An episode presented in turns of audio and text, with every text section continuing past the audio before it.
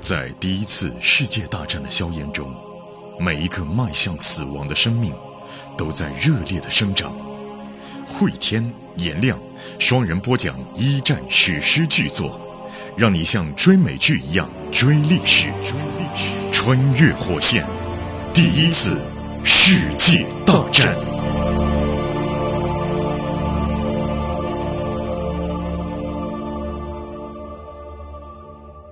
穿越火线一战，各位好，我是颜亮，我是慧天。前情回顾啊，目前呢，一战已经陷入到了僵局当中了。上一集当中说到，在一九一四年的圣诞节，英军跟德军在联欢，哎，不也不叫联欢吧？是联欢，月出战壕，敌我联欢，呃，就联互相继续捅递个烟啊，聊聊天啊，过了个节，这是历史真实的一幕啊。嗯，大家不要忘了我们的课后作业，你怎么看待这一幕的发生啊？为什么会出现这样一幕啊？当然，这个僵局呢，咱们也得说一下啊，是英法俄以巨大代价换来的。因为一开始的时候，德国是打穿比利时，迅速入侵到法国，俄国跟英国赶紧上，俄国上的是非常快，动员的速度超过了德国人的想象。十二天，两支集团军到了德国的东东境。嘛，东境，但是呢，这两个集团军呢，也基本上就跟游戏里的肉鸡差不多，就基本上是以人肉沙包的状态来拖制了德国。毕竟也是几十万人在那儿呢，你得调部队去打呀。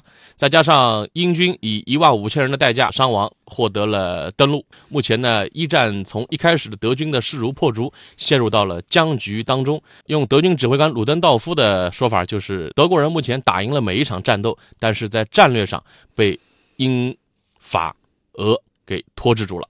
战场上陷入到僵局，此刻各国的人民受到战争的影响，生活发生了怎样的变化？我们把镜头先要转向英国了。嗯，我们来看到艾瑟尔啊，呃啊，她现在已经成了一个纺织女工。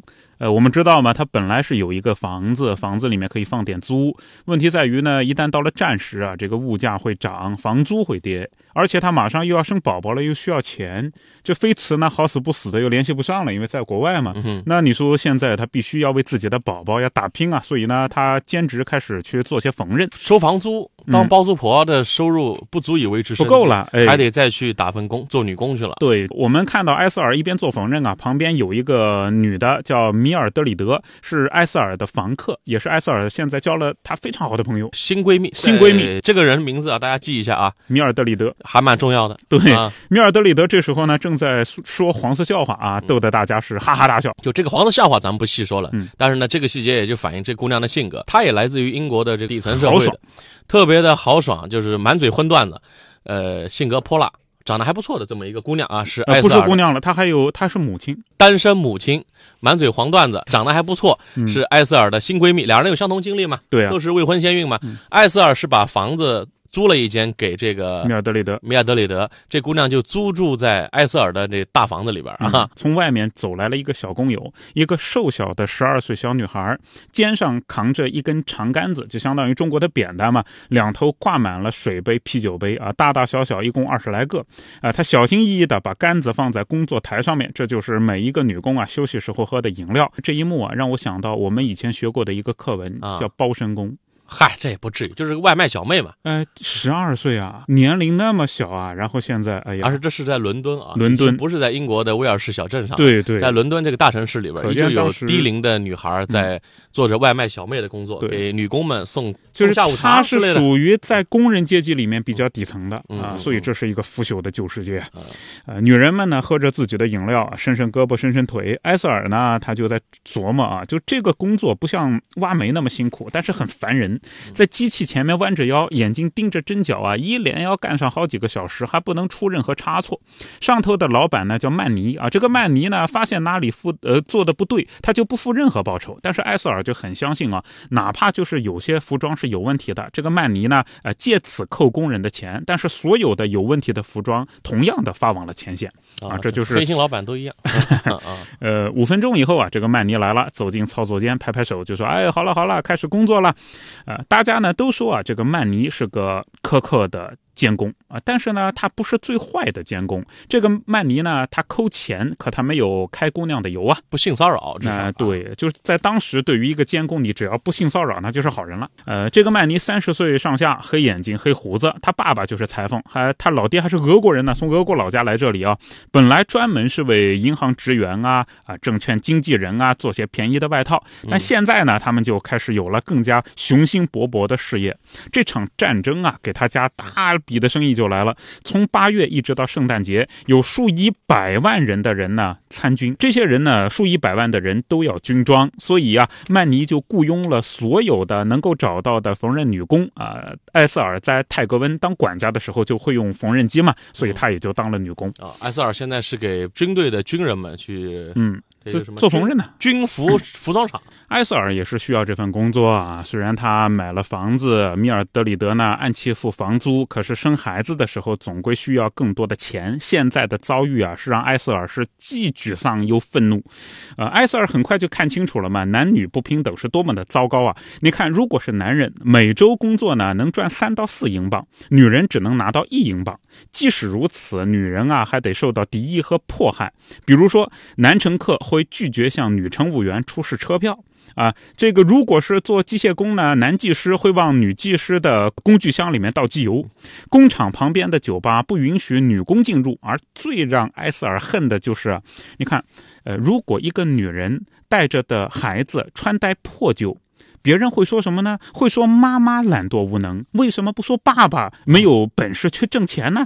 最后啊，埃塞尔也只得忍气吞声，呃，但是呢，他发誓有生之年一定要改变这种不公正的腐朽的制度。正想到这儿啊，这个小艾埃塞尔呢就哎揉着后背，这预产期就一两星期以内了。照理说啊，这几天得停止工作，挺着个大肚子，你怎么踩缝纫机呢？同时呢，艾瑟尔又发现啊，自己现在慢慢的有了一种吞噬一切的疲惫感。就是大肚子到那个份儿上，确实是这样的啊。正我们讲到这儿呢，有两个女人走进来了啊，其中一个手上还缠着绷带。缝纫工经常是被针啊扎伤，有的时候呢剪刀割伤。埃塞尔看到这个受伤的工友啊，就看到曼尼也在嘛，就对老板说：“哎，你看曼尼啊，你应该在这儿放一个小药箱，里面放点绷带，放点碘酒，再用铁盒装点其他的零碎。”曼尼就很不高兴，你以为我是造钱的？我是造衣服的。埃塞尔呢，他就说：“哎呀，你看嘛，每次我们有人受伤了，你就要赔钱。他们两个人离开一个小时了，就是因为不得不跑到药房让药剂师哎包扎一下嘛。你要提供一点这个劳动保障，对，就把这个时间也省下来了吗？嗯，哎，这个埃塞尔是把他爸爸工会主席那套都拿过来了。对呀，然后这个，所以这个曼尼呢。他碰到这种比较能来事儿的工人啊，他也没好气，他就说：“呃，那那那这样吧，嗯，我思考一下，看看行不行。但我没有答应您任何事啊。”埃塞尔转过身就继续啊干手里的活就埃塞尔即便在工厂里边，依旧沿袭了他爸爸给他的影响，就为工友们争取更好的权利，为女性平权。女性平权一直也是艾瑟尔希望能够自己达成的一个理想吧。嗯，这就是他的一种生活习惯了，可以说啊，每次都是艾瑟尔向曼尼提各种各样的改进工作环境。的要求啊，什么要摸剪子的钱谁来出喽啊？这个受伤了以后到底怎么算喽？呃，艾瑟尔呢已经成了父亲当初啊担当的那种角色。天色变暗了，艾瑟尔就觉得每天的最后三个小时工工作是最难熬的啊，后背酸疼啊。但是呢，真正到下班就七点钟的时候吧，他又不愿意回家了。因为一回家就要独自熬过漫漫长夜，又感到压抑。就埃塞尔呢，刚刚来伦敦的时候是颇受大家注意的，因为她漂亮、好看啊。是有人请埃塞尔呢，哎，看电影啊，听音乐会啊。啊，埃塞尔呢还和其中一个人在酒吧里面接过吻。可一旦这个小爱啊，她的身孕显形了，所有的追求者就全部消失了。想 找个老实人接盘呢，到哪那么好找老实人？哎呀，真不容易啊！今天晚上埃塞尔是什么个计划啊？今天晚上他不必很早就回家，他要参加一个工党举行的会议。埃塞尔在买下房子不久呢，就加入了工党在本地区的支部啊。呃，埃塞尔也很好奇，就自己的老爹知道了会是怎样的一个感想？因为他爸爸是阿波罗温镇的工党的领导，工党的工党书记啊，他在伦敦镇也加入了工党啊。这个爸爸到底是很生气呢，还是很高兴自己也成了党员呢？啊，这点呢无从得知了。今晚演讲的这个人是一个女权领袖啊，她为了妇女参政。是奔走呼吁。目前的这场战争啊，在他的家族内部呢，也造成了分裂。埃塞尔是站在演讲者西尔维亚一边啊，埃塞尔就坚定的认为呢，不管是战争还是和平，妇女都受到压迫。所以，不管是战争和和平，妇女都应该抗争。哎，这个也是他们下面啊，就是要讨论的一个重点。对啊、就是目前对于英国来讲是战争时期，嗯，那你在国内呢，如果还在争取着妇女的权益，还有争取着普通劳动者的权益，就好大家觉得你这个就是添乱嘛，这不是啊？这不这时候应该统一对外啊，这时候还争取什么什么什么权利呢？应该一切都放下。但是埃塞尔，包括有一些工党的这个领袖们认为，不管什么时时期吧，嗯就是普通人的生活，人民对美好生活的向往。这不分什么暂时不暂时的啊，就是国家的崛起，说到底是为了人民幸福，对吧？所以人民幸福任何时候都可以对所以提嘛。工党一直哪怕是战争时期，都在忙着这个事儿，对平权或者是劳工的更好的生活环境。再者说，你为为什么让妇女让一步，不能男人让一步呢？你们男人让一步不就没问题了？为什么是工人让，不是资本家让呢？资本家让不也没问题了？颇有恩格斯当初指导的遗风啊！啊，会议是在末代女勋节搞的那个义诊的诊所。呃，在那个诊所旁边有个福音馆，在那儿搞的。支部书记叫伯尼，和埃塞尔打了个招呼。这个伯尼后文书也好重要的啊。这个伯尼书记呢，就和埃塞尔打了个招呼，说啊，你好啊，啊，伯尼这个人啊，勤奋好学，十分热心。问题是呢，有些迂腐，还戴了个眼镜。伯尼呢，哎，然后就赶快把埃塞尔拉到一边啊，说我们演讲人不来了，跟你说一下。嗯，埃塞尔就很失望，因为之前他一直在联系这个事情，都联系好了。埃塞尔说：“那我们怎么办啊？已经来了五十多个了，等会儿估计得来七十个。”伯尼就说：“你不用担心，就新来了一个人，等会儿你做个介绍。呃，这个人有点特殊，我不知道大家能不能接受他。他不是党员，呃，这个人呢叫叫莫代，哦，是个女勋爵。到这儿碰上了。啊 这个呃，艾瑟尔上一次碰到莫代，还是在莫代的那个偷偷举行的婚礼上对做这个证婚人。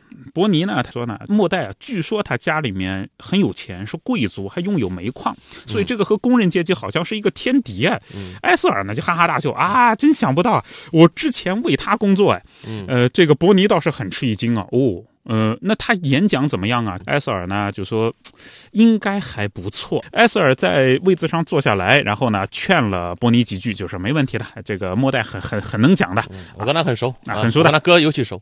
嗯，呃，正说到这儿呢，莫代进来了。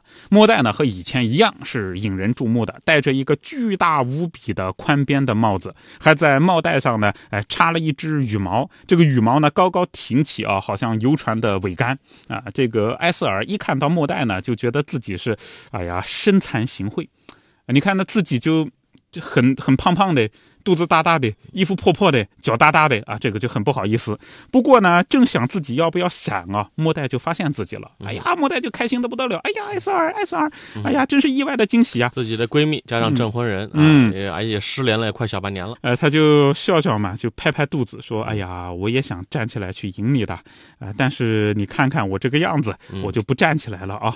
呃，开完会了以后，我陪你说话。呃”莫代呢走到桌边，波尼宣布会议开始。这个伦敦东区居住着各种各样的居民啊，像伯尼呢，他是个俄国来的犹太人，就祖上啊，在当地也有威尔士、苏格兰、爱尔兰人。战争之前还有不少的德国人，现在呢，这个好多德国人都回国了，没回国的也被关进了集中营，还有成千上万的比利时的难民。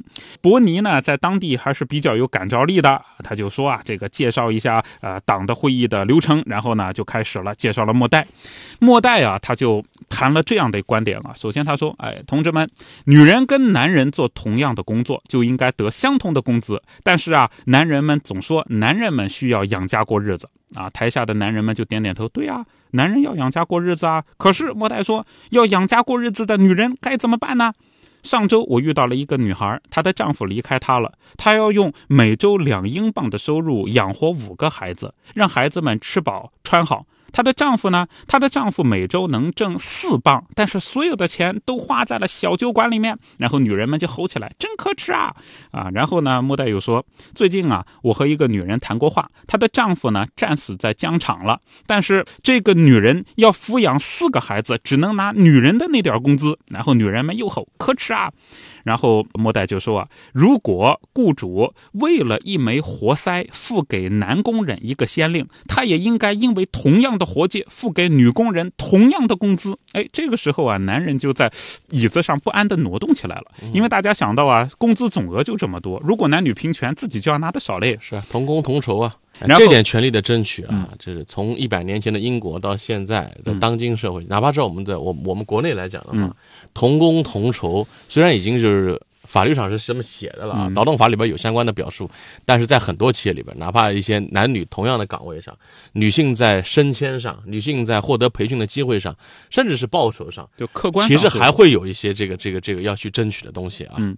所以，这个在听节目的女同胞也可以留意一下啊，这个一百多年前的英国工党是如何为女同胞来争取权益的啊。这儿咱们也留个家庭作业吧，就是在听节目的，特别是女同胞吧，男同胞也可以来说一说，女同胞来说一说，就是您觉得目前性别歧视在职场还有哪些表现形式？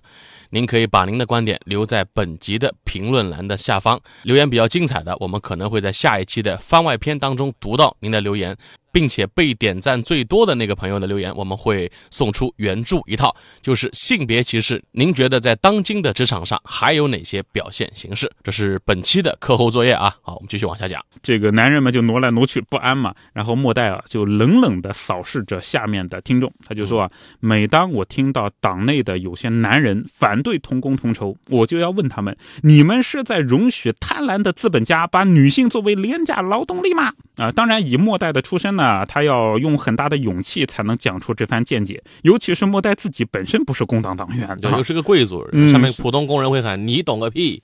呃，演讲结束以后啊，几个工党的党员呢，男党员啊，就挑衅般的向莫代发问。有党员就说啊，我们的小伙子正在法国出生入死，你看我说的吧，战争时期你们还讲什么男女平权？你在这里嚷嚷什么女人的权利啊？底下有人大声附和，对呀对呀，啊，然后莫代就说呢，我很高兴你问我这个啊，嗯这也困扰着很多男人和女人啊。说到这儿，他语气就和缓安抚了。嗯，然后莫代就说呢，你看啊。